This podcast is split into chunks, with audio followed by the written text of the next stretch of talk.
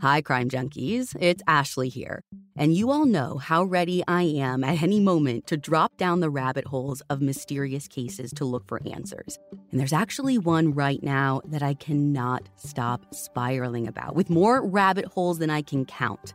In this season of Counterclock, investigative journalist Delia D'Ambra begins investigating Doug Wag Jr.'s mysterious death after he was found struck on a strip of railroad tracks. But the more Delia has dug into this case, the stranger things have gotten. And you guys, there is truly so much going on. A string of mysterious deaths, a bank robbery gone wrong, conspiracy, corruption, and it may all be connected. You can binge all of Counterclock Season 6 right now in the Crime Junkie Fan Club, or you can listen to new episodes weekly wherever you get your podcasts. Home is your creative canvas, an expression of your unique style. Only Wayfair has everything you need to bring your vision to life. It's the place to shop for everything home, from sofas and beds to dining sets and decor. Wayfair makes it easy with fast and free shipping, even on the big stuff. They'll even help you set it up. Our house is full of Wayfair finds, from wall art to rugs to vases and more. Our go to is always Wayfair. Every style is welcome in the neighborhood. Visit wayfair.com or get the Wayfair mobile app. That's W A Y F A I R.com. Wayfair. Every style, every home. State Farm helps you win by helping you create an affordable price just for you. Talk to a State Farm agent today to learn how you can bundle and save with the personal price plan. Like a good neighbor, State Farm is there. Prices are based on rating plans that vary by state. Coverage options are selected by the customer. Availability, amount of discounts and savings, and eligibility vary by state. I love a sock drawer spring clean. I have almost cycled out of all my old socks and replaced them all with Bombas. I'm telling you, once you try a pair, you'll never look at socks the same way again. Their ankle socks are my favorite. It's either that or all of their no show socks that are in my drawer. So get comfy this spring and give back with Bombas. Head over to bombas.com slash crime junkie and use code crime junkie for 20% off your first purchase. That's B O M B A S dot com slash crime junkie and use code crime junkie at checkout. Hi, crime junkies. I'm Ashley Flowers. And I'm Britt. You good, girl? No, I hate this week so much. Researching the case that we're doing this week absolutely sucked for me. Okay, but we did do it for a reason. Yeah. Okay. So we're doing the Watts family, and you freaking crime junkies have been sending me links to this case since it exploded onto the headlines in August. Yeah. Did I tell you I counted how many times it got suggested just in our form? You didn't. Over 35 times people was submitted it to our website, and that's not even counting the Facebook messages, the Twitter messages, the Instagram. I was messages. just going to say the amount that people actually like go through the proper channels to request a case is very slim. Most of them are like DMs on Facebook and Instagram. But it has been nonstop for four months. And no lie, as much as people sent it to me, I didn't look into this case at all. Like I knew the very bare minimum about it because I knew it was an awful case. And all well, I. and to be fair, we were also researching other cases so we could cover them here. Well, yeah, and that's what I'm saying. All I do is talk about awful cases every week. So I wasn't ready to dive in. But I thought, hey, since everyone is requesting this, maybe the crime junkies will actually want to hear about it. Maybe they know what will make for a good episode. But the more I researched, the less I wanted to tell this story. It just it, it sucked and it's so sad and I'm bummed out. So get ready everybody to have your week ruined. And Merry Christmas, I guess. Yeah, Merry Christmas, crime junkies. You asked for it.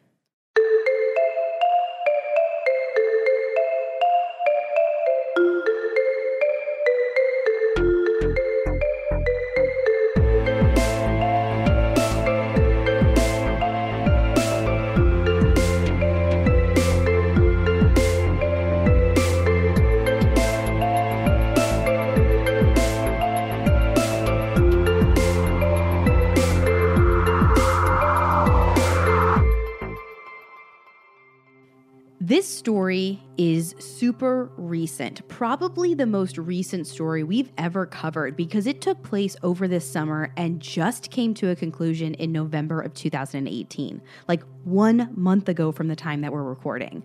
This all took place here in the US in the state of Colorado, where the Watts family resided in their $400,000 home.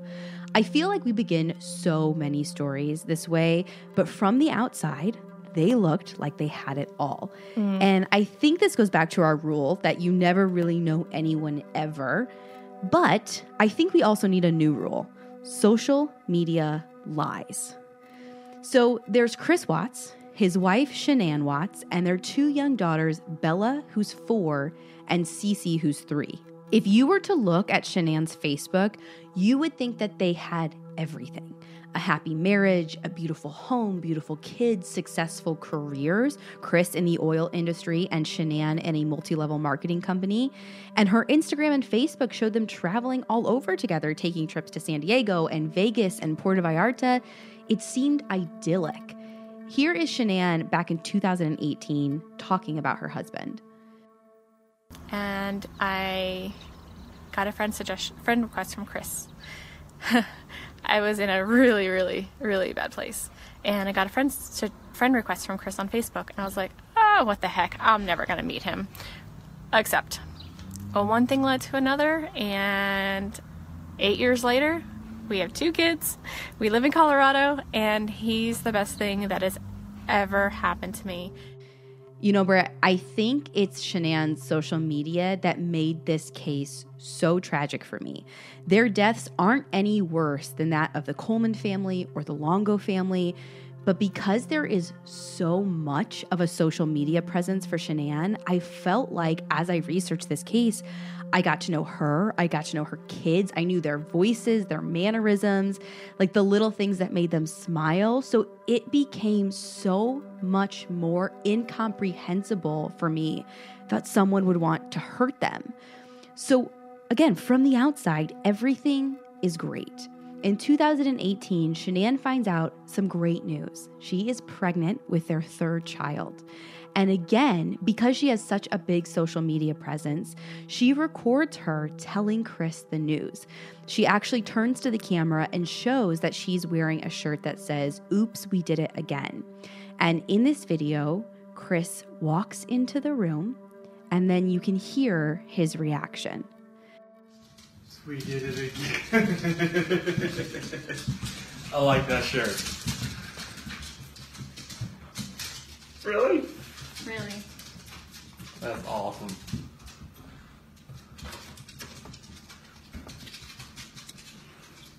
So pink means. That's just the test. I know. It just says the pink is going to be girls. I don't know. Just the test. That's awesome.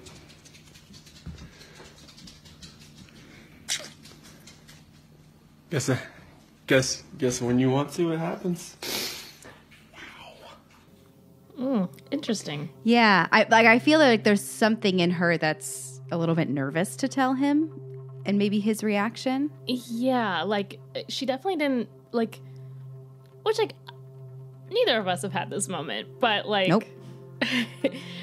but you think she'd say something instead of just stand there. But I mean, maybe they've been talking about it for a long time, and we're like really trying. I don't know. It just seems well, and that's that's you know how Chris ends it. He says, "I guess when you want it to happen."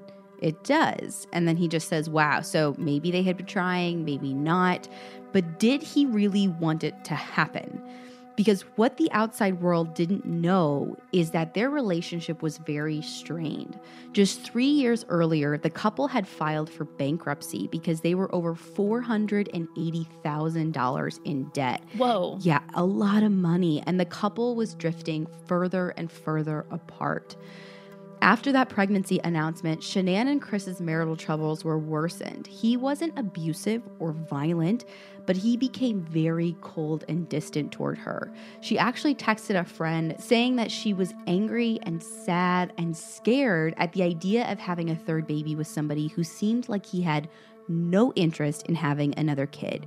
He wouldn't even go with her to her ultrasound appointments. At the end of June, the same summer, Shanann took her girls on a trip back to North Carolina to visit family. She would spend the next six weeks there with her parents. While she was there, she confided a little in her mom about what was going on. She was buying self help books for herself and for Chris. she would mail them to Chris and Chris would just throw them away. But even more telling were her text messages back to Chris, who was still in Colorado living what Shanann called the bachelor life. And here's one of her text messages quote, I try to give you space, but while you're working and living the bachelor life, I'm carrying our third and fighting with our two kids daily, trying to work and make money. It's not hard texting love you and miss you. If you don't mean it, then I get it, but we need to talk. I keep looking at my phone all night and no response from you.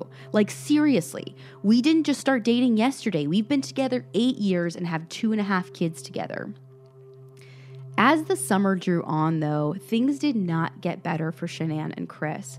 After Shanann had gotten back from North Carolina, but just before she left for a work trip in Arizona, this would have been like August 7th or 8th, Shanann had texted a friend of hers and she said, quote, Chris told me last night he's scared to death about this third baby and he's happy with just Bella and Celeste and he doesn't want another baby.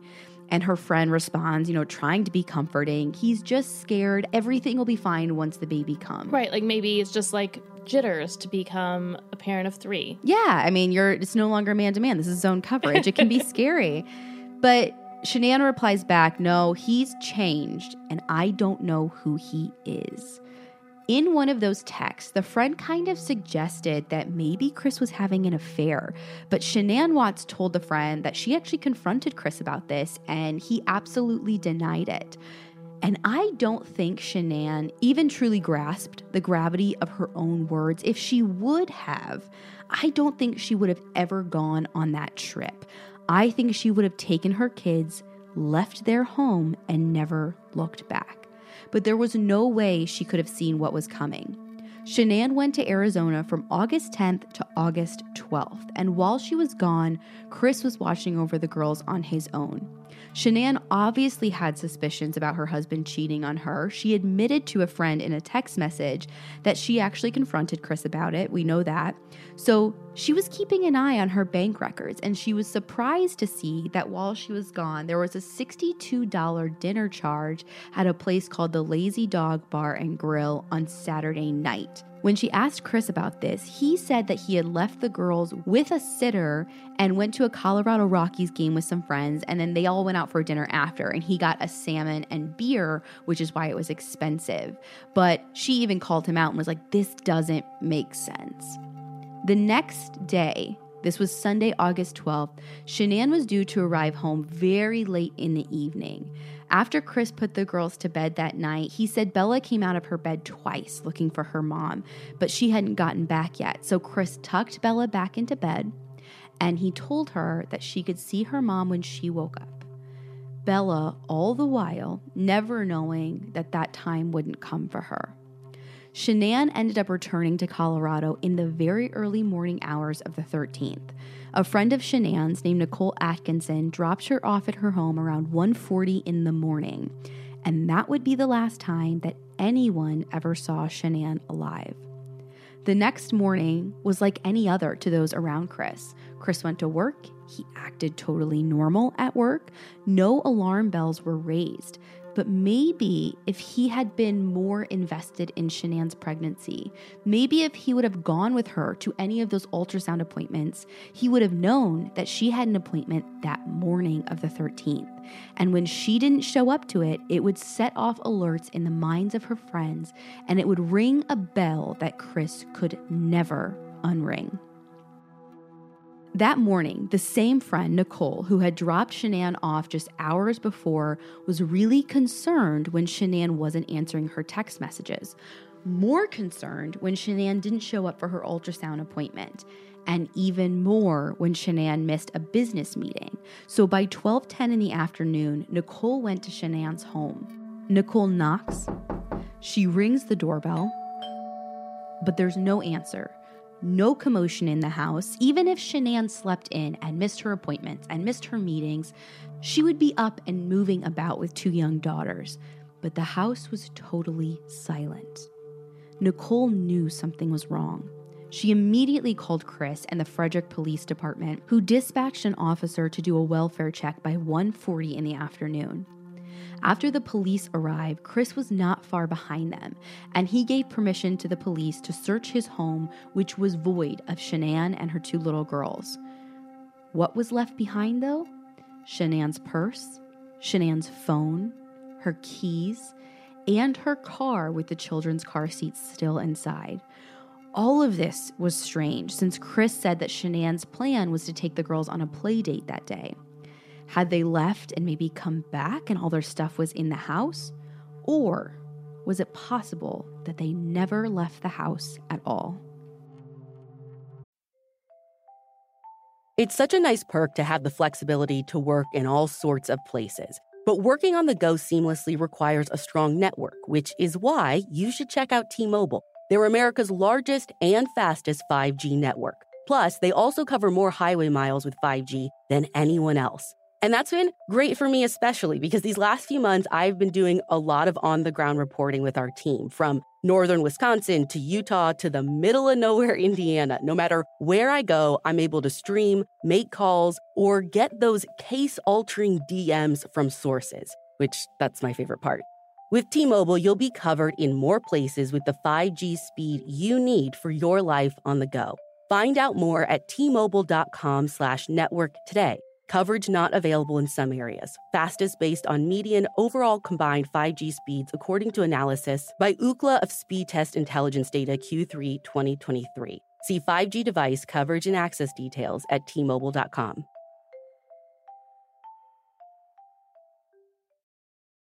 Want the same expert advice you get from the pros in the store while shopping online at discounttire.com? Meet Treadwell, your personal online tire guide that matches you with the perfect tire for your vehicle. Get your best match in one minute or less with Treadwell by Discount Tire. When police searched the home, it wasn't what was left behind that was most disturbing, it's what was missing. The bed sheets on Chris and Shanann's bed. It had been completely stripped and some of the sheets were found in their trash. Now, this is odd, but it's not criminal. The next day, on August 14th, the CBI, Colorado Bureau of Investigation, joins the case. This is the same day that Chris got in front of local news cameras and pled for his family's safe return. I want I want them wherever they're at. Like I have no inclination of where they're at right now. Like I've exhausted like every friend that I know of, and every friend that I have has called friends that Shanann has that maybe I didn't know about, and it's just like there's it's like it's vanished. Like she's not like when I got home yesterday, it was like a ghost town. Like she wasn't here, kids weren't here. I have no idea like where they went, and it doesn't. It's just earth shattering. I don't feel like this is even real right now. It's like a nightmare that I just can't wake up from. It's a little hard to hear the reporter, but the news reporter asks, When did you learn that they weren't here? Like, yes, well, I texted her a few times and called her. I didn't get a response, which that was a little off.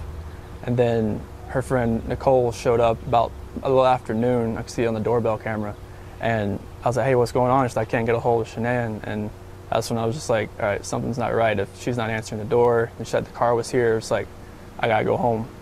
And got here, got inside, and no, nobody was here. Not nothing. Here, the reporter asks, I read that Shanann hadn't taken the girls to school. Was that unusual?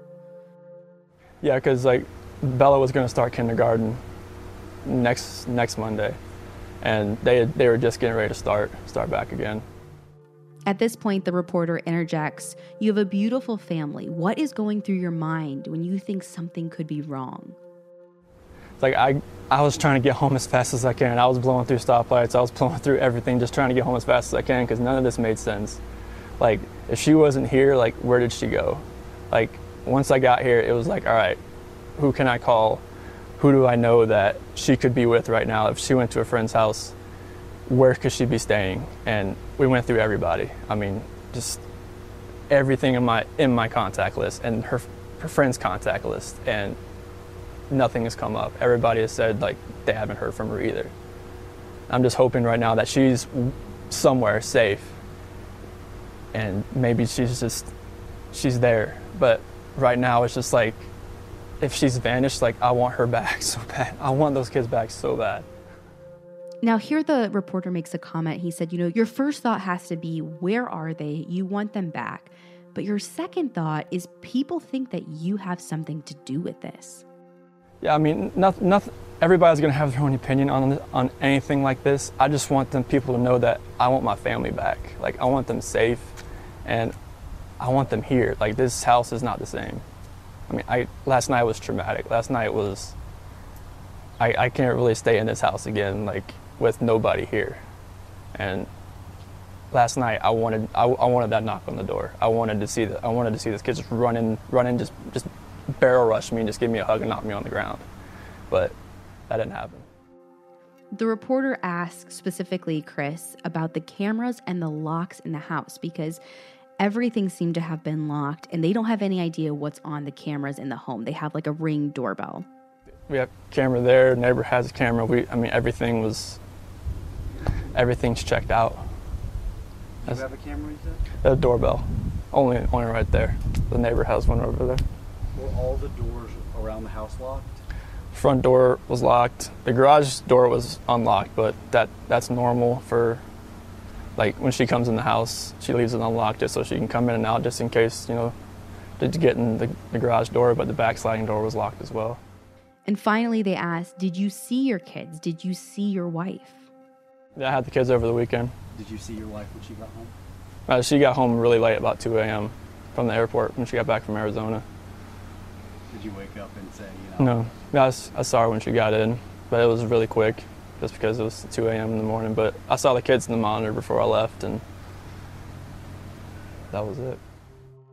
Britt, from this whole interview, I know you had a chance to watch it, right? Yes, I did. Do you know what I find most interesting? And I don't know if it stuck out to you as well. Um, you haven't told me, and there's a couple things that stuck out, but I'd love to hear your take on it. Nothing that he said. It's the fact that this is literally day one where his family, like one full day when his family's missing. And he isn't wearing a wedding ring. I didn't notice that. Yeah, I at first thought like maybe he like was one of the guys that just it didn't like it wasn't part of his daily routine. But if you go back and watch old videos on Shanann's Facebook and Instagram and pictures, he's always wearing a ring. He's also always wearing this like bracelet. Shanann had lupus, and he would wear this bracelet in support of Was that. Was it like a Livestrong type bracelet? I- I don't know exactly what it looked like, but it was like purple, I believe. Okay, so probably like a Livestrong type bracelet. Yeah, but day one they're missing. The bracelet's not there, and his wedding ring is not there. You said he worked in the oil fields though, right? He did. So he was at work the day before. It's possible that he had taken it off. Yeah, because like my dad was a construction worker and like basically never wore his ring unless my mom asked him to because they were going somewhere or doing something. Basically, because it was like a safety precaution. No, I totally get that. And again, not saying that it's he was like, "Oh, I killed my family by ring." It's just a weird thing that I, I was really surprised by, and it just like stuck out to me. Also, how loud was he gulping? It was kind of loud. It was it was like a like cartoon. Kind of tipped you off. What kind of tipped you off? It was very strange to me. it's how I feel like I sound when I drink on the podcast. Yes. So, Britt, I am sure you saw that your favorite statement analysis blog did a little blurb on Chris Watts. So, do you want to dive into that a little? So, one of the first things that statementanalysis.com points out is Chris's statement saying, I want my family back. I want that knock on the door. I want to see the kids. I just want them home so bad. And something that statementanalysis.com mentions is that those are probably pretty truthful statements. Okay. When Chris says these things, he is realizing what he's done truly and the extent of it to some point, and probably regrets that he killed his family and would like to have them back to not take back the action, but stop the regret. I find it really interesting that the whole time he's saying things like the house is empty, the house isn't the same, I don't like sleeping here. It's all very self centered. Yeah, it's not like I, I miss them. He's talking about how, yeah, how it's he's lonely. Like that's the emotion he's experiencing is loneliness. Later on, he also says, I have no inclination of where they are right now. I have no idea where they went. And something that stuck out to me and to statement analysis was that no one really says they don't have an idea and, and they're still being truthful. I can say I have no idea what I'm making for dinner, but in the back of my mind, I'm like, well, I have chicken in the fridge, I have asparagus in the fridge. I have some idea of what I'm making for dinner, right? Sure. That's basically the tactic that Chris is unwittingly exposing right now. I have no idea is very drastic. He probably has some idea, and in this case, he knows the actual truth. Hmm. He also uses the past tense. Did you notice that? Um, at some point, I recall when they're talking about his girls and he's like asked to explain them. He talks about how they were supposed to start school, they were going to start school. Which kind of presupposes that they aren't going to, right? Right, right. And then the last thing that statement analysis touches on, which was like echoing for me, is when Watts said, I'm not sure if they're safe somewhere, just huddled up somewhere, or if they're in trouble. Why does that stick out? He decides to lie. Hmm, yeah. He has the opportunity to say, I'm not sure, and create some sort of almost plausible deniability, but he flat out lies and says, I don't know. When he knows because he's the one who put them there. Well, I mean, that's like picking it apart. Obviously, this entire thing is a lie. And, And this analysis was written partially after his confession. yeah. And I mean, his body language the whole time, he's got his arms wrapped around himself. He's very uncomfortable, very defensive. Never good. And during this interview, police are still inside searching his home, cadaver dogs and all. But they're not just searching his home. They notice that in the early morning hours after Shanann had arrived home, Chris could be seen on their video doorbell system backing his truck into the garage. And it sat there for a while while he was out of it before he got back in and drove away. So police decide they need to know where Chris went that night. By using the GPS on his truck, they recreated the path that Chris took on August 13th, and it took them to Chris's work site, a large site owned by Anadarko Petroleum, where Chris was a field coordinator. It's not so strange that Chris drove to work, but this isn't investigators' first rodeo. They searched the site by foot, by air, with drones, and it's with those drones that they spot something very familiar. And do you want to guess what it was? Mm, just tell me. It was the bed sheet that matched the set found at the Watts home in the trash, the same set that had once been on their bed, and investigators knew that they were on the right track. Just as they were finding this, thinking that they got their first real break, they bring Chris in for questioning, and that's when they would get another huge break in the case. A woman who came forward to police saying she was Chris Watts' girlfriend. A woman named Nichol Kessinger came forward to police and told them that she had been a co-workers of Chris and they had been dating all summer. She said that Chris told her about his family, but he said that he and Shanann were separated and he was living in the basement until they got a divorce. As Chris is being interrogated by police, they're slowly uncovering the details of this affair with Nichol. Though she would later tell the media that she barely knew Chris and the two had just started dating and taking things slow, her internet search history and her text messages, which by the way she deleted before coming forward to police, mm-hmm. would tell a totally different story. On July 24th, Nichol was doing Google searches for the phrase, quote, man I'm having an affair with says he will leave his wife. So search number one. On August 4th, she is searching the internet for over two hours for wedding dresses. And on August 8th, she's searching Google for topics related to marrying your mistress. After the murders, which we think happened on August 13th, there were hours worth of searches on her computer for Shanann's name and, quote, can Cops Trace text messages. Oh, I never found out exactly what those text messages on her phone were that she deleted. Clearly, they probably were able to recover them. But I don't think this was any kind of like conspiracy. I don't think she was a co conspirator, but I think she was trying to hide how obsessive and involved she actually was with Chris Watts. Because I mean, I would assume the public would then kind of hold you slightly responsible, I mean, even though she's let's- not. Yeah, let's look at Amber Frey from the Laci Peterson case. She was kind of crucified. Okay, so here's kind of a strange thing that I wasn't going to originally talk about, but since you brought it up, I will. um, later on, on her search history, they found out that she was like Googling Amber Frey. She was Googling what kind of book deal Amber Frey got. oh my god. Yeah, like first it was like the Google, the searches were like, do, did people hate Amber Frey? Which like, okay, fine, check it out. But then to like see how or if Amber Frey profited off of a family being murdered just felt really gross. Yeah. So even if police like they never got the text messages, I assume they did. We don't know what they say. They didn't need the text messages. They had Chris's own handwriting. And in a July 3rd card for her birthday, Chris wrote to her, quote, big things will happen this year. Dreams will come true. That smile, that stare, that laugh, that giggle gets me every time. You are truly an amazing, inspirational, and electric woman that takes my breath away every time I see you. You are wonderful. Don't ever stop being you.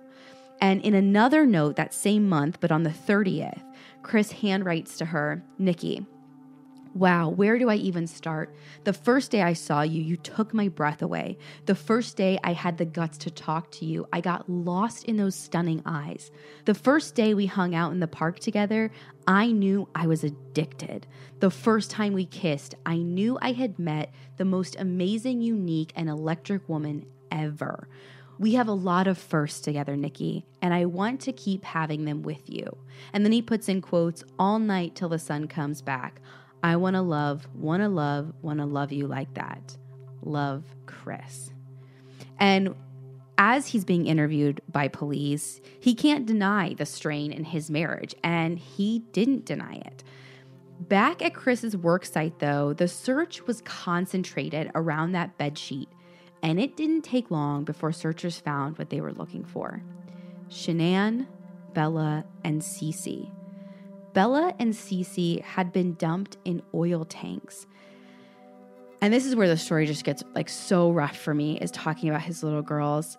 Their bodies were placed through this hatch that was only eight inches in diameter. So Bella, who was the older of the two, had scratches all over her body from being shoved through that hatch.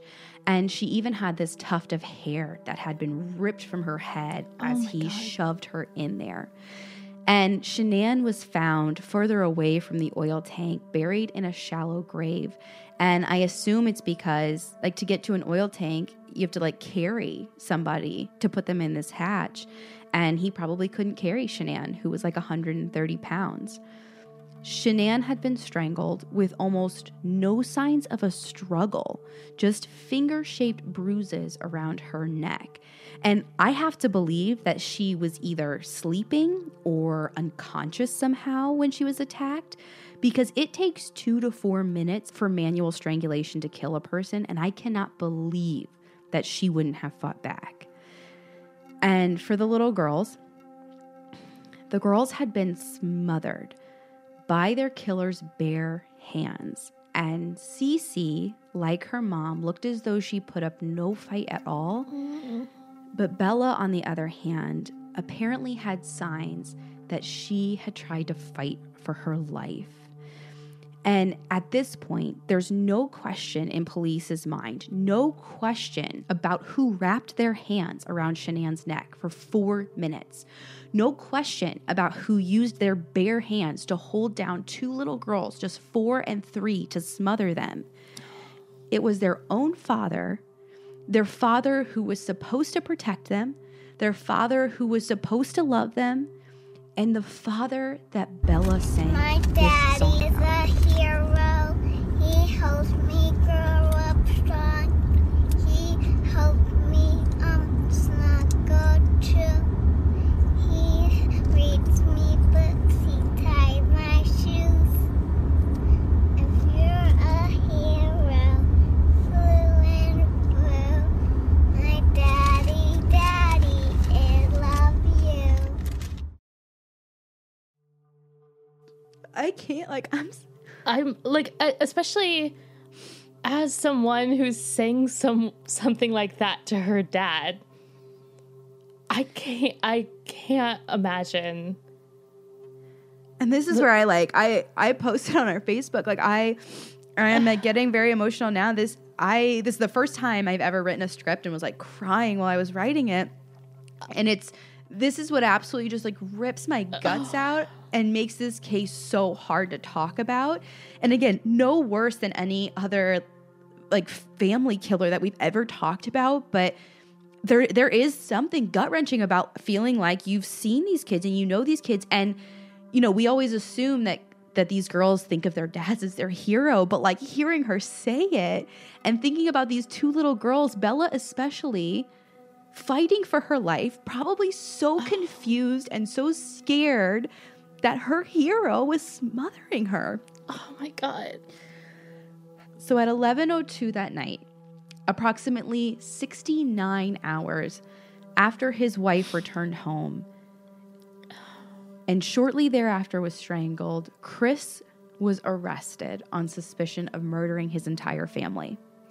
After his arrest, Chris asked to speak with his dad, and he said, Only after I speak with him will I tell you the truth. So police allowed this, obviously recording the entire thing. And what they heard, what he said, was shocking and disgusting. I don't want to protect her. What? I don't want to protect her. You don't want to protect her? I don't know what else to say. What happened? Huh? She hurt him. She hurt him? Yeah. And then I got her. What now? I got not her.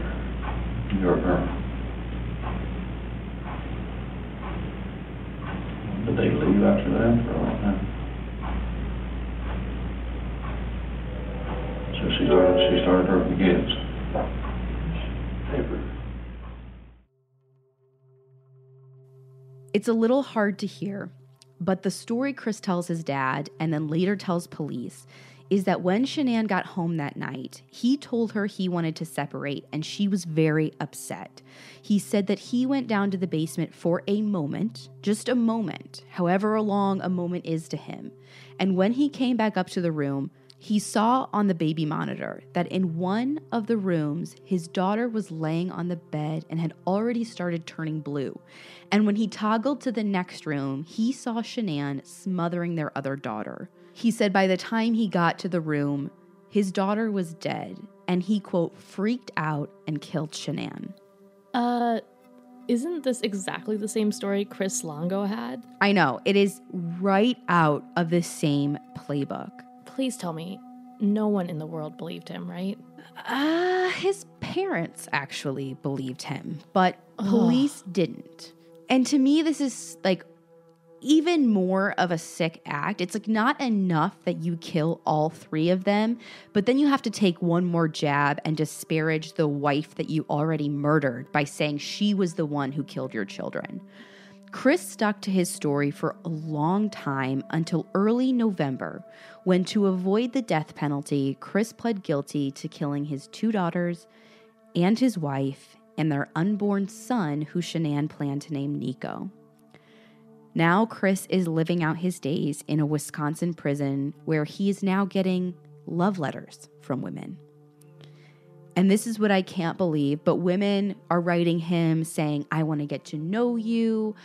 One of them said, literally, you're on my mind almost every single day since you were in the news. And people are like sending him pictures of themselves. It's absolutely disgusting. I don't know. Clearly, these women aren't right in the head either. But he's he's living in Wisconsin. He's in prison. He will be in prison for the rest of his life without parole. And I hate Chris, and I now hate all these women writing to him. But you know what I kept dwelling on a little bit in this case is the psychology of a family annihilator. I know we've said this in every one of the cases like this, like we just don't understand. But I don't get it. How does Chris, a guy with no history of violence, a guy who, from all outward appearances, was a good dad, how does this guy just wake up one day and kill his wife and kids and then go to work like nothing freaking happened? So, I didn't want to just think about it. I started to dig to see if I could find any kind of studies that have been done on these kinds of people, on family annihilators. These aren't serial killers, they're not spree killers. And really, we say, you know, they just snapped one day, but snapping isn't even really the right term for them because no one really knows these people or their motivations or what happens in their mind because they don't snap and then they're snapped forever. It's almost as if they just do this thing and they can act like it never happened. So I scoured so many sites and journals and articles, and across the entire web, I found one.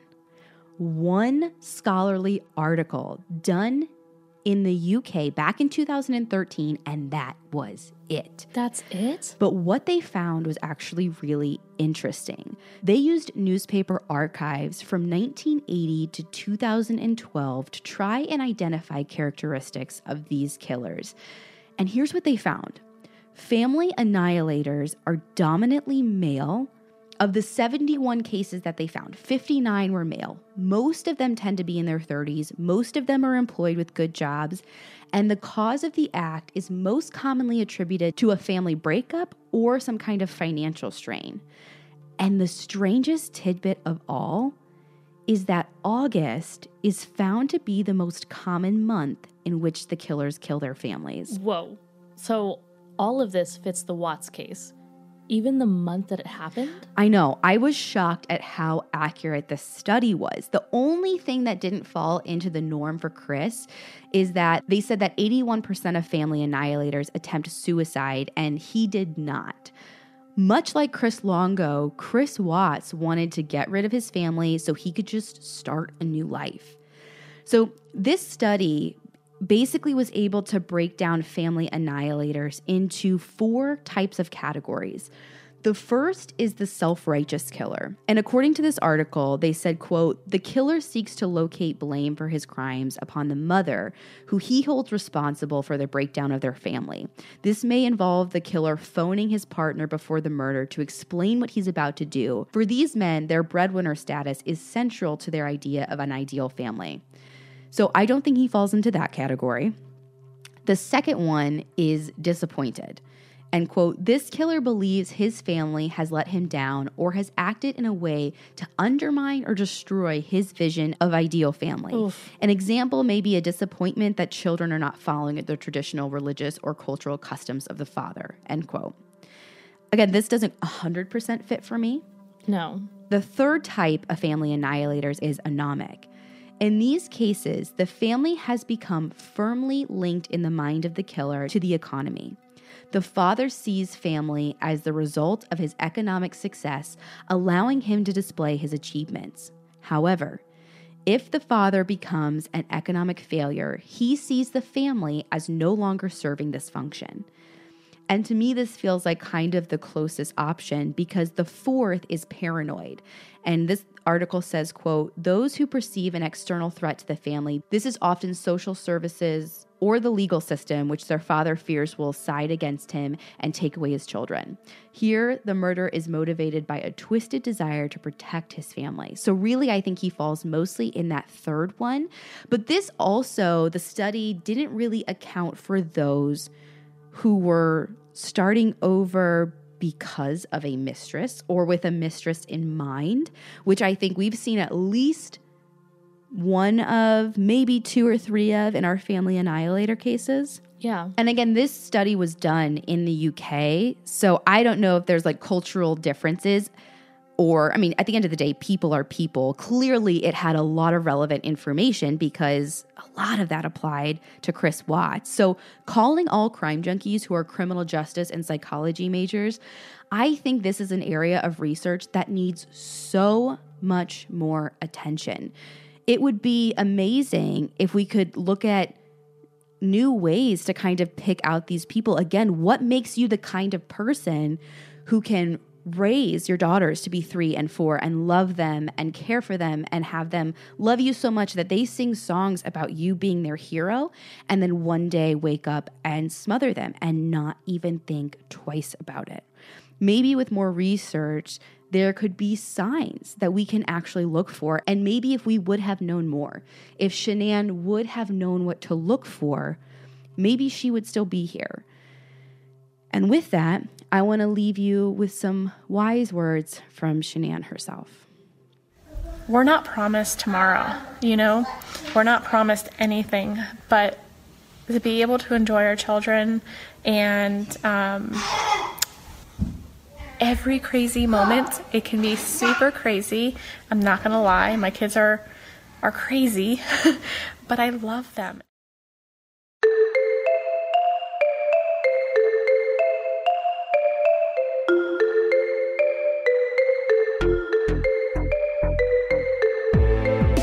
Thank you guys again for tuning in. I hope you all, despite this episode, have a wonderful Christmas. But I hope you'll take the story and spend time with your family and love on your family. And we are actually going to be taking next week off to spend time with our family. It's been an entire year. We've, you know, 52 weeks. I think we've put out 58 episodes. So we're going to take one week off. But for you junkies who need an extra fix, if you are on our Patreon, we are going to have a midweek episode next week coming out where Britt and I discuss the one case we cannot agree on. It's so good, you guys. so good. Britt puts on her tinfoil hat. She gets a little conspiratorial. I think she's crazy. Do you want to tell them what we're talking about? We are talking about OJ Simpson and the murder of Nicole Brown Simpson and Ron Goldman. It's over an hour long episode. I think you guys are really gonna like it.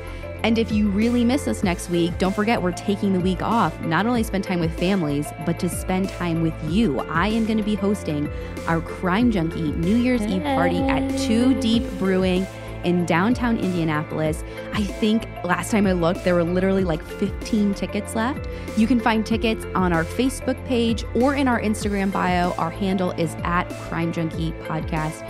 I hope to see you all there. But if not, we will be back in 2019 with a brand new episode. And if you need a little pick me up after probably the worst case of the year, stay tuned for a Puppy of the Month.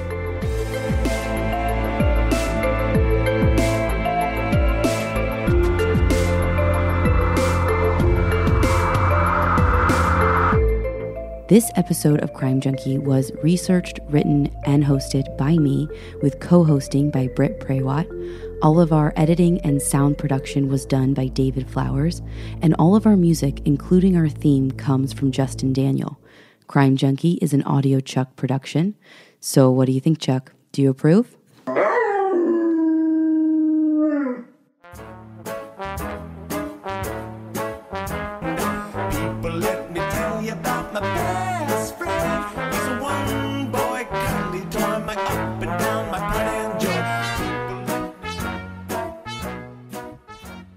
Okay, Britt, I need like the best Puppet story you have. That was that episode was so rough for me. No, it was very, very rough. And I actually picked this puppet with you in mind. Is his name Charlie? So I scroll through all of our submissions and look at all the cute names and all the cute stories. And I settled on this puppet whose name is P I P P O. Can you tell me what that is? Pippo?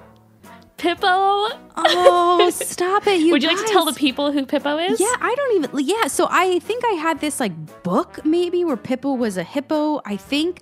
But I had this when I was like one years old. I have this purple hippo who I named Pippo, and, And he's made out of like parachute material, let's be clear. Okay, and I'm glad that thank you for keep calling him a he because in my mind Pippo was always a he, but he, he is clearly He's wearing a skirt. he is clearly wearing a skirt with a flower in his hair. but I but Pippo Pippo's always been a boy and to my to me too. I, don't know. uh, yeah, right. Okay, it wasn't just me. I that is crazy to me because I don't know why I never named Charlie Pippo. I love that name, best name ever, and I'm like already have like all the good childhood like full body chills. Okay, so I emailed Pippo's mom, Stephanie, and was kind of disappointed because they pronounce it Peepo. Um, I'm gonna call him Pippo still. okay. um, But there's a Oh. really great story behind it, and that's what I'm to tell you, okay? Okay. Okay. So in 2009, Stephanie's family had two members of their family pass away, as well as their family puppet. oh my god, All of this in like three months. I can't, Britt. So obviously, this absolutely turned their family on its head. You know, nothing's nothing's making sense. It was her grandfather, it was her aunt, and then the family puppet. It was a really traumatic experience for their family to go through. And the following year, Stephanie made the executive decision that they needed a dog. My computer just started playing Law and Order. I mean, same. it's not even I'm, like I'm not even like opposed to like keeping this in. It's, like- it's kind of funny. it's nowhere. It's literally I don't know what's going on. Wait, hang on. I'm sorry. Okay, go. I'm so sorry, Pippo. I'm so sorry, everyone. I just started playing Law and Order SVU, which is like, you know, a great show, but not for Puppy of the Month. Okay. Okay, so like I said, Stephanie was going to go down to the local shelter and she was going to adopt a dog because they needed cheering up, and that's what a dog would do. I mean, it's that's accurate. That's not wrong. Oh, no, totally. And so she says that they meet a dog and they specifically wanted one that their that Stephanie's grandmother liked because she had just lost not only her husband but her daughter as well. And they meet this dog and they like him, but there wasn't this like connection, you know? I mean, not really, because any dog I lock eyes with, I feel like we've made a connection. Okay, but like Niles with me versus Niles with you. Okay, fair, fair, fair. Okay, or or Charles or Charlie with me and Charles with you. Charlie with me and Charlie with anyone else who isn't me. Exactly. That's what I like to believe. so they weren't really feeling like that like moment with this dog. And Stephanie's like, "Can can you bring out another one?" And she specifically wanted a black and white dog. So they bring out this little black and white pointer puppy, and everyone instantly bonded with him. Oh. And she said that when they brought him home, it felt like they finally had some fresh air in their home. Like Oh, of course it it did. was just this huge weight off of everybody's shoulders. It just alleviated so much of the pain and the grief that they had been feeling for so long. And obviously, Stephanie points out that this didn't make all the hurt go away. This didn't fix everything, but it did bring them something that they had been missing, and that was a sense of joy and hopefulness. Ah. And because they specifically got the dog for Stephanie's grandmother, they gave her the honor of naming it. And Stephanie's grandmother is probably like the most amazing, sweet little old Italian woman. And she decides she's gonna name him Pipo. And Pipo it is. Love it. I'm again still calling it Pippo, but love the name. and something that Stephanie says is very unique to Pipo and probably what makes him the best fit for their family, specifically for what they were going through when they adopted him, is Pipo is really dumb, but not like in a bad way. In like a goofy, silly, doesn't really care way. You know, he's a pointer, so he's not a small dog, mm-hmm. but he'll like kind of lumber up on you and sit on you. And he just loves without condition. And I love, I, I like, I just love the story because people just seems like such a happy go lucky pup. And he's just oozing love. And of course, like my favorite is like the ending statements that puppet owners give me when I ask them about their puppet. And this is a quote from Stephanie. Peepo is a reminder that joy is simple and love at its core is the easiest thing in the world we can do. He was exactly what our family needed, acting as a guiding light that led us out of a really dark time, even though he had no clue which way he was going. That's fair. So I'm gonna put Peepo and his story up on the blog. Um, I absolutely love him. I love this story. Can story. we also put a picture of Pippo on the blog? Our male hippo wearing a skirt and a flower. send me a send me a picture of Pippo, and I will put Pippo and Peepo up on the blog in December's Puppy of the Month. Uh, you guys, we don't deserve dogs. They make life so much better. Because I'm already feeling better. After that horrible episode, I feel better. Not 100%, but I'm going to go kiss Charlie's nose. I'm going to boop his little nose. And I think it's going to help. And you guys have a great holiday. Yeah, you guys have, I hope you have a wonderful Christmas. Happy New Year. See you in 2019. See you next year, you guys.